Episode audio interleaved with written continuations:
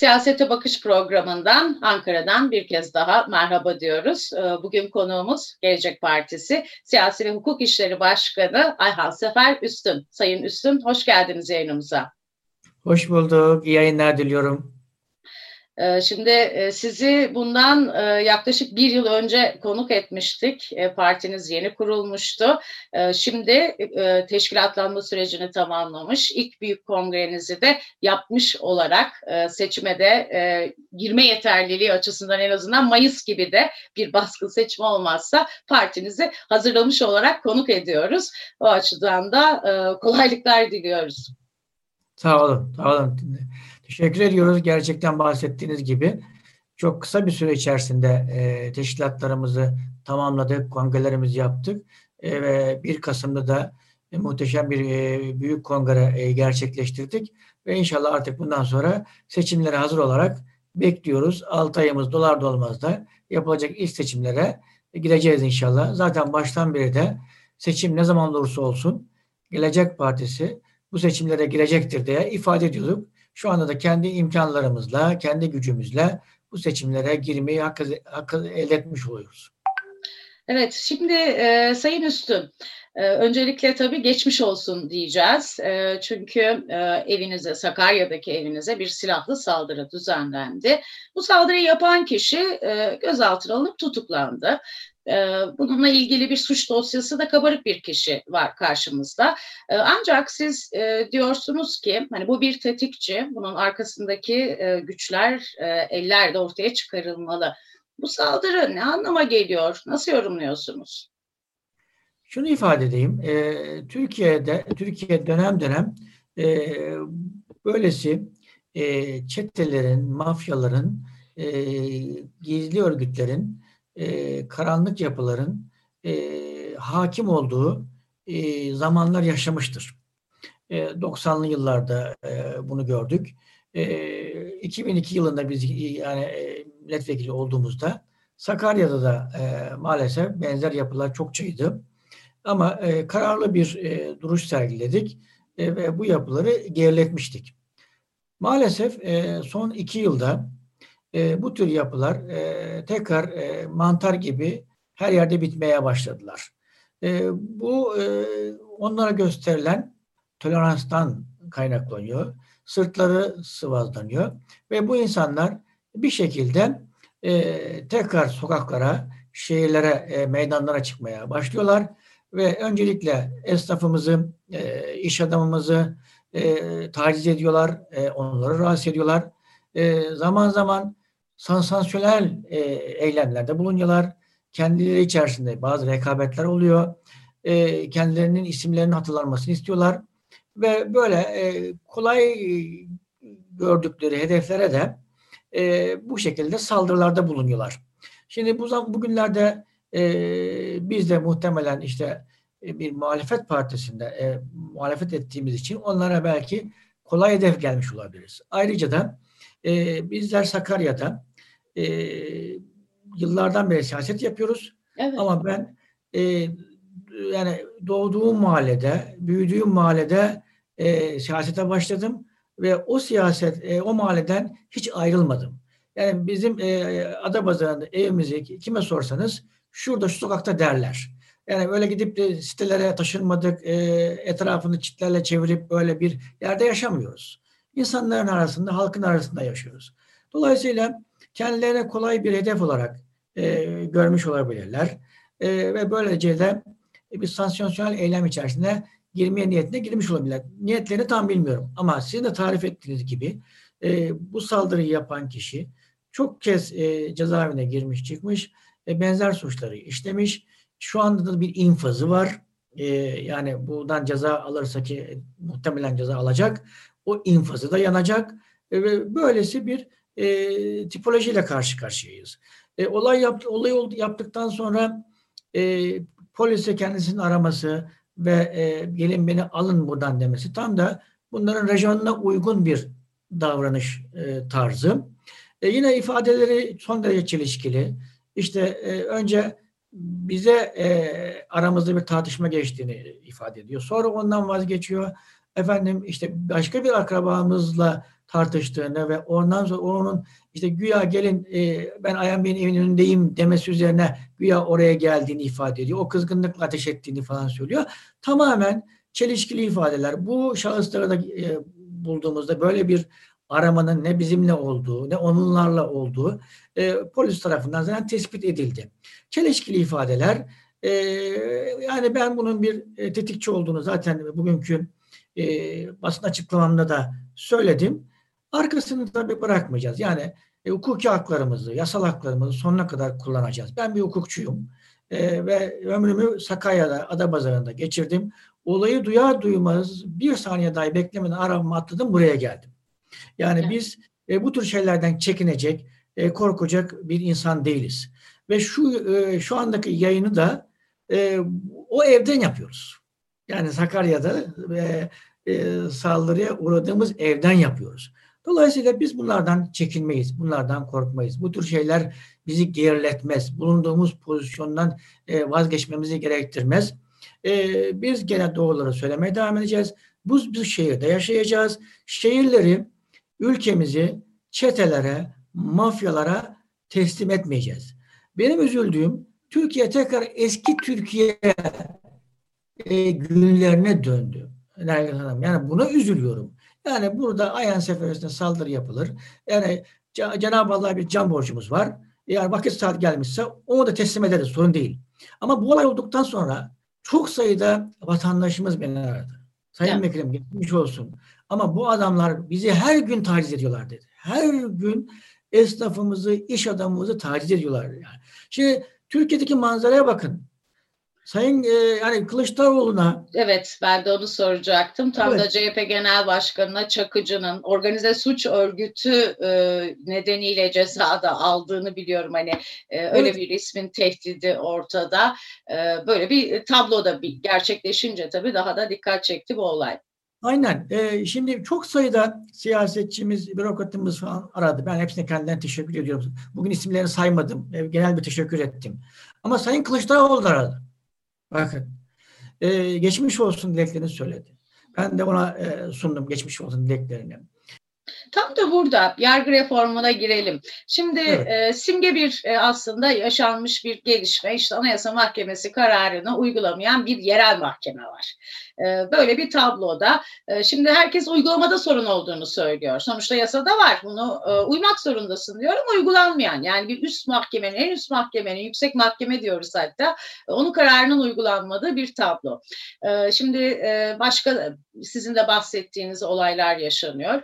E, bu tabloda bir yargı reformu anlamlı, değerli. Çünkü herkes, bütün muhalefet bundan bahsediyor, bunun adaletsizliklerden bahsediyor. Peki böyle bir yargı reformu yapılabilir mi? Buradaki e, samimiyet e, ölçüleri ne olur eğer yapılırsa? E, siz nasıl değerlendiriyorsunuz? Yargı, yargı reformu gerçekten e, yapılmak isteniyorsa bu önce uygulamadan başlaması lazım. Yani bu dakika itibariyle e, zihniyeti değiştirmek lazım. Önce zi, zihniyette sorun var. Bizim insan haklarımızla ilgili olarak kurulmuş sayısız kurumumuz var. Türkiye Büyük Millet Meclisi İnsan Hakları e, Komisyonu var. Tabii. Efendim ombudsmanlık var. İnsan Hakları ve Eşitlik Kurumu var. Sayabileceğimiz daha bir sürü kurumlar var. Siz son 2-3 yılda bu kurumların insanlık haklarını koyacak şekilde sadra şifa bir tane kararını uygulamasını gördünüz mü? Örneğin cezaevleri balık istifi olmuş. Yani bir tane cezaevi incelemesini gördünüz mü? Bir tanesi herhangi bir memurun hak ihlali yapmıştır diye kararlarını gördünüz mü? Görmediniz. E dönüyoruz şimdi yargıya. Yani asıl bu insan haklarını koyacak e, asıl kurum yargıdır. Bu saydıklarımız daha yan ikinci kurumlardır. Yargıdan böyle bir e, durum gördünüz mü? Yargı e, bu tür olaylar olduğunda, bu tür böyle toplumu korkuya salacak, şiddete meyilli e, efendim olaylar olduğunda üzerine üzerine gitmesi lazımken maalesef e, işte bu olayları yapanların yanına kar kalıyor. Zaten işsizlik almış başında gitmiş. Bu olaylarda efendim e, kullandığını, korunduğunu gören gençler e, bu sefer e, bunlara özeniyor e, Sayın Emine Erdoğan bundan 15 gün önce efendim şiddet eğiliminde olan e, işte kişiler örnek alınmasın dedim.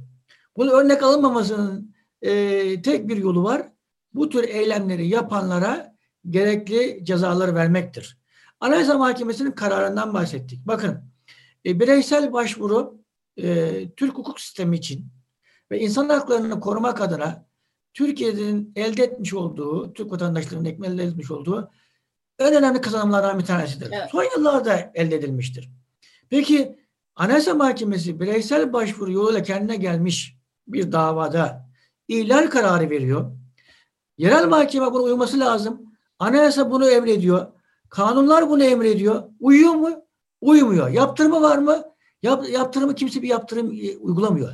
Peki nerede daha çok oldu bu e, uygulamama direnç kararları nerede gösterildi? İstanbul Adliyesi'nde gösterildi. Peki İstanbul e, Cumhuriyet Başsavcısı Yargıtay üyelerine seçiliyor. Daha koltuğuna oturmadan o e, direndiği, kararlarına direndiği Anayasa Mahkemesi'ne aday gösteriliyor. Şimdi yani bu ne perdeyiz, bu ne lanet demezler mi? Kararlarını tanımadığın bir e, mahkemeye üyeliğine aday oluyorsun. Yani ne yapacaksın orada? Gidip de Anayasa Mahkemesi'ni etmek için mi oraya gidiyorsun yani? Böylesi bir acayipliklerle karşılaşıyoruz. Dolayısıyla şimdi bunların sözleri efendim e, yataydır. Yatay mimar yapacağız derler. Eylemlerine bakın hep dikeydir. Büyük binalar dikerler. Siz bunların ne söylediklerine değil ne yaptıklarına bakın. Şimdi daha geçen günler yine Sayın Cumhurbaşkanı dedi ki ey hakimler görmüyor musunuz? Ee, işte e, size talimat veriyorlar. Size şimdi e, bundan talimat vermek gibi olmasın ama niye bunları işlem yapmıyorsunuz? Şimdi aslında talimat verdiğinin dahi farkında değil. Mahkemeye, hakime. Ben şunu ifade ediyorum. Bir hakimin bugünlerde artık bugünlerde yani belediyede çalışan zabıta memuru kadar mesleki güvencesi yok. Yani bunu söyleyince böyle şaka olsun falan demiyorum gerçekten Nergis Hanım. Yani Çankaya Belediyesi'nde çalışan bir zabıta memurunu alıp yeni mahalle belediyesine veremezsiniz. Bu kadar iş güvencesi vardır. Ama siz İstanbul'daki bir mahkemenin kararını beğenmezseniz ertesi gün onu hakimlikten alıp savcılar verebilirsiniz. Bak hiç savcılık yapmamış olsa dahi. Ona zulmetmek isterseniz git derseniz anlamadığın bir işe verirsiniz. Veya İstanbul'dan alırsınız işte şuna, bana, şuraya, buraya verebilirsiniz. Ne coğrafi teminat var ne de yaptığı görev alanı itibariyle bir İşte bunu teminat. getirmeyi e, vaat ediyorlar. Hani bakan son açıklamasında bütçe konuşmasında bunu söyledi. Coğrafi teminat örneğinde de hani bunu getir bu dördüncü pakette belki bu olacak. Yani tabii sıkıştıkça bunu söylüyorlar ama ne zamandan beri bunu ifade ettiler? Getirmediler. E, hakimler ve savcılar e, kurulunu, kurulu. kurulu çok önemli. Çünkü yargının odağı orasıdır. Şimdi e, işte bir kısmı parlamento seçiyor, bir kısmını da e, Cumhurbaşkanı e, seçiyor şu andaki yapımıza göre. Şimdi baktığınızda sanki böyle demokratikmiş gibi gözüküyor ama parlamento çoğunluğu kimde? Şu andaki e, koalisyon iktidarında yani AK Parti ve MHP'de. Orada onların istemediği birinin seçilme ihtimali var mı? Yok. E, öbür taraftan da zaten e, tek kişilik bir e, hükümet var. Cumhurbaşkanı. Cumhurbaşkanının ve Cumhurbaşkanı'nın dolaylı yolla meclis, meclisten seçtirdiği insanlar hakimler ve savcılar kurulunda. E, böylesi bir kuruldan da maalesef e, hakimlerin haklarını, tarafsızlığını, bağımsızlığını koruyacak bir uygulamalar doğmuyor. Onun için e, biz e, e, zaten programımızda da ifade ettik. Öncelikle bir yargı reformu evet yapılacaksa yapılmalı mutlaka. E, hatta buna adalet reformu demek lazım. Adaleti evet. tesis edecek bir reform yapmak lazım ve bunun merkezinde de hakimler ve savcılar yüksek kurulu olması lazım. Şunu ifade edin yani bazen ya işte Adalet Bakanı e, orada olması. Bakın Adalet Bakanı da olabilir. Yani çünkü Avrupa e, ülkelerinde örnekleri var. Adalet Bakanı hakkı, hukuku savunsun diye, vatandaşların hakkını savunsun diye oraya konmuştur. Ama bir süre sonra orası da e, hakimlere baskı için e, yetkilerini kullanıyorsa o da yanlıştır. Diyelim ki işte orada yani 15 üyelik bir şeyde bir, bir üye Adalet Bakanı olsa çok da şey değildir. Yani çok mahsur değildir. Ama öbür üyelerin bağımsız bir yolla, demokratik bir yolla gelmeleri lazım. Sorun burada Nergis Hanım. Şimdi HSK değişikliği için de malum anayasa değişikliği lazım. Onun için de 400 lazım. Ee, bu e, parlamento aritmetiğinde mümkün değil. O zaman e, bir e, seçim ve sonrasında bir değişime ihtiyaç var sanıyorum. Buradan ben direkt parlamenter sistem tartışmasına geçeceğim. Çünkü siz bir yandan teşkilatlanma çalışmasını yürütürken bir yandan da e, sonuçta o e, eleştirdiğiniz sisteme karşı önerdiğiniz parlamenter sistem modeliyle ilgili bir çalışma yaptınız. Onu tamamladınız, kamuoyuyla paylaştınız. CHP'yi ziyaret ettiniz, CHP'ye de sundunuz, önerdiğiniz modeli. Şimdi ben e, biraz o model üzerinde hani güçlendirilmiş parlamenter sistem diyorsunuz. Geçmiş sistemi reddediyorsunuz, farklı olacak diyorsunuz nasıl güçlendireceksiniz o bildiğimiz e, sistemi, meclis, onun içinden çıkan yürütme, cumhurbaşkanı. Şöyle bize bir özetleseniz e, evet, nasıl evet. bir sistem öneriyorsunuz? Yani bir defa şunu kabul edelim Nergis Hanım. E, iki buçuk yıldan beri neredeyse işte bu e, Cumhurbaşkanlığı hükümet sistemi uygulanıyor ve artık herkes kabul etti ki e, bu sistemle Türkiye uçuruma gidiyor. Bu sistemle Türkiye sultanlığa doğru evrilmiş e, dolayısıyla bundan kurtulmamız lazım. Bu kötü bir yönetim sergiliyor. Kötü bir yönetim ortaya koyuyor. Bunu artık yani e, AK Parti tabanı da e, kabul etmiş. Anketlerde de görüyorsunuz yüzde 65 parlamenter sistem, yüzde 30'lar evet, daha aşağılarda e, başkanlık sistemini savunan savunanlar var.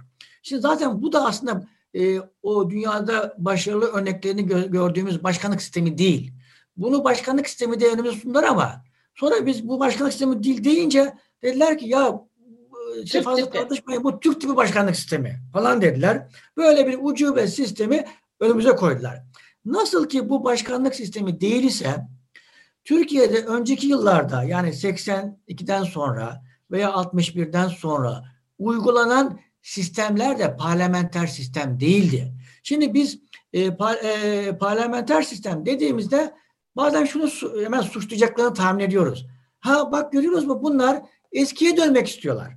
Evet. Biz eskiye dönmedi, dönmek e, istemediğimizi göstermek adına tanımın önüne de güçlendirilmiş parlamenter sistem tabirini koyduk. Yani bununla ne 82 öncesine ne 61 sonrasına böyle bir şeye dönmek istemiyoruz. Çünkü o da parlamenter sistem değildi. Bir karma melez sistemdi. E, Cumhurbaşkanı aşırı yetkiliydi. E, Başbakanın yetkileri e, zayıftı.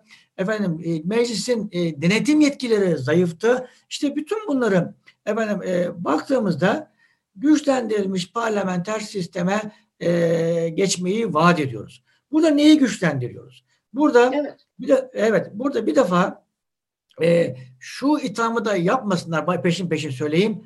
Efendim siz güçsüz hükümetler mi? Hayır. Güçlü hükümetler öngörüyoruz. Ee, Cumhurbaşkanının yetkilerini sembolik hale düşürüyoruz ve orada başbakanın, bakanların, bakın bakanlara bugün esamesi okunmuyor. Bakanlar bugün şu anda bir daire başkanının yetkisini üzerine. Bakanların yetkisini güçlendiriyoruz ve bakanlar ve başbakandan mürekkep bakanlar kurulunu güçlendiriyoruz. Böylece bir yani orada güçlü başbakan, güçlü bakanlar ve güçlü bakanlar kurulu var.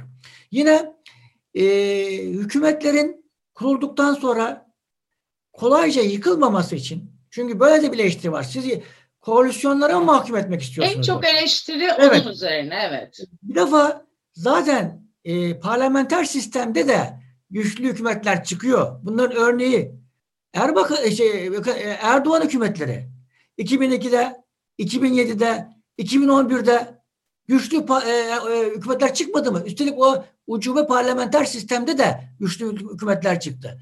Özal hükümetleri, Demirel hükümetleri, bunlar güçlü hükümetler değil miydi? Menderes hükümetleri, evet. güçlü hükümetler değil miydi? Ama ola ki e, yani parlamento e, dengesi çerçevesinde tek başına bir e, yani hükümet üretilemiyorsa o zaman da bir koalisyon hükümeti uzlaşmayla ortaya konsun istiyoruz. bu hükümet hemen kolayca yıkılmaması için şöyle bir e, sistemi güçlendiren, sistemi takip eden e, yapıcı gensuru diye bir şey getiriyoruz. Nedir o? Şöyle, hükümet kuruldu, çalışıyor. Ola ki e, bunu yıkmak isteyen gen soruyla, güven oylamasıyla bir e, efendim e, önerge verilmişse meclise deniyor ki yıkmakta anlaşan, hükümeti yıkmakta anlaşan partiler kendi aralarında hem bir başbakan çıkaracaklar hem de e, hükümetin çoğunluğunu sağladıklarını örneğin meclise ve cumhurbaşkanına arz edecekler. Yani sadece yapmakta, şey yıkmakta uzlaşmayacaklar. Yapmakta da uzlaşacaklar. Şimdi önceki e, parlamenter sistemde veya sistemde evet. e, siz ulaşmasanız da bir hükümeti yıkmak için efendim önerge verebilirsiniz. Uzlaşmamış olsanız da yıkabilirsiniz. E, böyle işte aylarca, haftalarca belki e, böyle topal bir hükümetle gider, gidebilme ihtimali olabilir. Tamamen bunu ortadan kaldıracak bir sistem öneriyoruz. Avrupa'da var mı örnekleri? Var. Dolayısıyla e, bu işte bunu getirerek o efendim koalisyonlara geri mi dönmek istiyorsunuz? E, eleştirisini buradan bir defa e, kurtulmak Karşı. istiyoruz. Bu kötü niyetli eleştiriyi de yok etmek istiyoruz. Bir başka ise sistem şey e, neyi güçlendiriyoruz? Parlamentoyu güçlendiriyoruz. Nergis Hanım. Bakın Nasıl? Pa- parlamentonun öteden beri kanun yapma yetkisi e, genel, genel çerçevede vardır. Yani orada işte bir komisyonlar var, genel kurul var, müzakere evet. ediliyor. Kanun gene az çok yapılıyor. Fakat e, ikinci anayasal yetkisi vardır. Denetim yetkisi. Maalesef parlamentonun denetim yetkisi her e, dönemde neredeyse minimize edilmiş. Var olan yetkileri kullandırılmamış. Şimdi bu denetim yetkisini güçlendirecek işte meclis soruşturması gibi, meclis araştırması gibi, efendim sözlü soru gibi, e, efendim genel görüşme gibi, meclis araştırması gibi bütün bunları daha da güçlendirecek bir yapıya e, sokmaya çalışıyoruz. Mesela bugün gel deyince meclise gelme zorunluluğu yok. İstersem gelirim, istersem gelmem diyor. Bir meclis bir insanı tüzel veya genel kişiyi veya özel kişiyi çağırdığında 24 saatte o mecliste gelmek zorunda, zorunlu olması lazım. Onu getiriyoruz. Onun dışında efendim ticari sır, devlet sırrı. Böyle yani bu konularda bunu gevşetiyoruz, ona bir tanım getirmek istiyoruz. Evet. Evet bazen devlet sırrı olabilir. Ama onu da belirli usullerle meclisin yani milletin vekilleri görmesi e, şansına sahip olması lazım. Veya ticari sır. İşte şu anda yap işte devlet modelleriyle veya kamu ortaklığı işte e, özel e, kamu ortaklığı modelleriyle verilmiş e, bu sözleşmeleri kimse bilmiyor. Milletin vekilleri bilmiyor. Ne kadar para ödeyeceğimiz bilmiyor. Ortaklarını bilmiyor. Bunların o e, bunların e, dolarla bağlanmışlar. Niye dolarla yaptınız bu sözleşmeleri? Peki bu sözleşmeleri örneğin e, itilaf çıktığında niye Londra'ya cüre ettiniz. Londra mahkemelerini yetkilendirdiniz. Evet. Ya, Türkiye'de mahkeme mi bitmiş? Yargı reformu diyorlar ya. Yargı reformunda bu sözleşmelerden başlamak lazım. O sözleşmelere yetkili olan Ankara mahkemeleri, İstanbul mahkemeleri e, yazmak lazım. Bunun gibi meclisin birçok yetkisini e, arttırmak istiyoruz. Mesela özel bizi koyduğumuz bir e, gene hüküm var orada. Diyoruz ki bakın bütçe hakkı özel bir haktır. İstisnai bir haktır. Bunu meclis millet adına kullanır. Bütçe sadece hesaplamadan ibaret bir e, uygulama değildir. E, örneğin Adalet e, Bakanlığı'nın bütçesi e, önce Adalet Komisyonu'na gitmeli. 15 gün boyunca orada adalet politikaları sorgulanmalı. Evet. Benim için Adalet Bakanlığı'nın bütçesi 3 lira 5 lira çok önemli değil. İşte memlekette mafya debelleşme olmuş. Bu mahkemeler nasıl yürüyor? Efendim cezaevlerin durumu nasıl? İnsan hakları ihlalleri var mı? Bunları ben e, Adalet Komisyonu'nda 15 gün boyunca tartışmam lazım. Sağlık Komisyonu'nda da sağlık politikaları.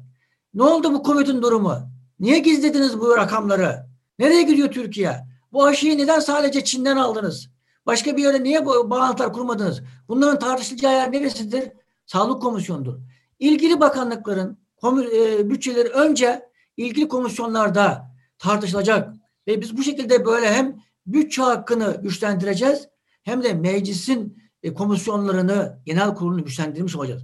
Bunun gibi daha sarılayacağım birçok madde Cumhurbaşkanı var. nerede? E, bu sizin sistemde onun yetkileri ne olacak? Cumhurbaşkanı tamamen e, bu e, dünyada uygulanmış örnekler çerçevesinde sembolik, törensel bir cumhurbaşkanı olacak. Meclisten seçilecek. Halkın arasından seçilen başbakan olacak. Başbakan taahhütler verecek. Çünkü o taahhüt veriyor. E, seçimle o gelecek. E, Cumhurbaşkanı ise meclisten seçilecek ve törensel yetkileri olacak. Önceki e, zamanda Cumhurbaşkanı'nın yetkileri, aşırı yetkileri vardı, sorumsuzdu. Yani çünkü neden? Askerler hep bir generalin Cumhurbaşkanı olacağını düşünerek bunu dizayn etmişler o zaman. Ve demişler ki işte biz vesayet olarak bir, bir makam kuralım Cumhurbaşkanlığı vesayet makam olsun. Zaman zaman meclise, zaman zaman da efendim hükümete ayar versin. Böyle bir cumhurbaşkanı tasarlamıyoruz. Tamamen sembolik, törensel bir etkiye sahip olan bir cumhurbaşkanı e, tasarlıyoruz. Yetki de, sorumluluk da halktan oy alan, halka taahhütte bulunan evet. başbakanda, bakanlarda ve bakanlar kurulunda olacak. Tabii e, bütün muhalefet partilerine baktığımızda hepsi parlamenter sistem diyor. E, kimi iyileştirilmiş, kimi güçlendirilmiş ama sonuçta parlamenter sistem. Şimdi seçime giderken e, tabii ittifaklar var ama bir parlamenter sistem ittifakı söz konusu olabilir mi? Neyse Hanım şunu ifade edeyim. Ee, özellikle e, Cumhur İttifakı'nın sözcüleri e, yeni kurulan partileri, Gelecek Partisi'ni e, hemen Millet İttifakı'na e, yamamak için böyle can havliyle çalışıyorlar. E, böyle bizim böyle bir söylemimiz olmamasına rağmen zaman zaman da hatta iftira boyutuna varan yazılar yazıyorlar, söylemler içerisinde bulunuyorlar. İşte e, e, Millet İttifakı içerisinde bulunan falanca parti falan diyerek böyle bizi itham ediyorlar. E, bizim aslında böyle bir beyanatımız bu zamana kadar olmadı ve seçimlere de tek başımıza geleceğimizi de e, çoğu zaman açıkladık. Size de programımızda söyledik. Ancak e, burada e, şu anlamına gelmesin. Yani e, bir e, proje bazlı veya bir e, süreç bazlı, konu bazlı, mesele bazlı e, olaylarda hiçbir araya gelmeyeceğiz, fikirlerimizi paylaşmayacağız, onlarla diyalog kurmayacağız. Böyle bir durum yok. İşte şimdi ortaya attığımız bir e, güçlendirilmiş parlamenter sistem önerisi var. E, ve bunu da gerçekten Gelecek Partisi ilk önce ete kemiğe büründü ve bunu somutlaştırdı. Şimdi her parti fikirlerin hayata geçmesini ister. Yani partiler çay partisi olarak kurulmaz. Ülkeyi yönetmek adına ve programlarını hayata geçirmek adına kurulurlar ve bunun için mücadele ederler. Şimdi bu sistemi efendim hayata geçirecek hangi parti varsa elbette ki onlarla işbirliği içerisine girebiliriz. Bunun adı güçlendirilmiş parlamenter sistem ittifakı olabilir, işbirliği olabilir, başka bir şey olabilir. Ama biz şunu veriyoruz. Biz hiçbir zaman bir ideolojik ittifak içerisinde yer almayacağımızı üstüne basa basa bunu ifade ediyoruz. Güçlendirilmiş parlamenter hayata geçirecek, geçirmek isteyen partilerle birlikte çalışabileceğimizi, işbirliği yapabileceğimizi e, e, ifade ediyoruz. Onlara destek istiyoruz. Yani bu turlarımız ona matuf. Efendim bu ayıp değil, günah değil. E, o bakımdan böylesi bir e, süreci yaşayabilir miyiz? Yaşayabiliriz. E, memleket içinde hayır mı olur? Hayır olur. E, bakın işte biraz önce e, anketlerden bahsettik. Vatandaşımızın yüzde 65'in tekrar güçlendirilmiş parlamenter sistemi istiyor. E, bunun artık e, Cumhurbaşkanlığı hükümet sisteminin e, ülkeye verdiği zararları herkes gördü. Yani bir, bir reçete yazarsınız e, hastanıza. Üç gün içerisinde iyileşip iyileşmediğini anlarsınız. Yani burada iki buçuk yıl olmuş neredeyse. Bütün semptomlarını görmüşüz.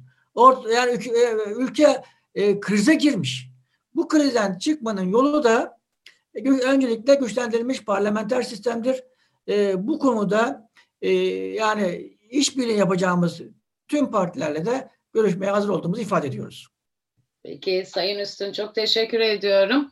Tekrar geçmiş olsun diyoruz. Bunları daha Sağ çok olun. konuşacağız. Önümüzdeki dönemlerde de anladığımız kadarıyla kolaylıklar diliyoruz çalışmalarınızda. Biz teşekkür ediyoruz bize bu imkanı e, verdiniz. İnşallah ileriki programlarda yeniden görüşmek üzere diyorum. Siyasete Bakış'tan Ankara'dan e, merhaba dedik. E, tekrar buluşmak üzere. Bugünlük hoşçakalın.